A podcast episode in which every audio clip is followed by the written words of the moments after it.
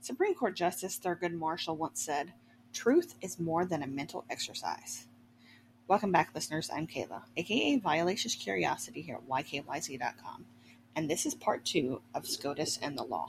In part one, I talked about some recent decisions that the Supreme Court of the United States had made and how many on the political right felt like they had been dealt a blow, especially by the so called conservative justices that had been put in court by Republican presidents.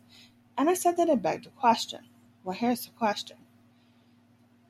If a president puts a justice on the Supreme Court, that is, nominates, and he or she is confirmed by what is typically a Democrat or Republican majority in Congress, how then is that justice expected to do his or her job?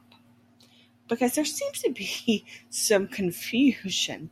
Now, I'm certainly no attorney, I'm no member of Congress, but there seems to be confusion about the fact that justices, no matter who they are nominated by and whether they're considered conservative or liberal, um, are supposed to bend to the will of the people that quote unquote put them in office instead of following the Constitution but correct me if I'm wrong, that's not how it works.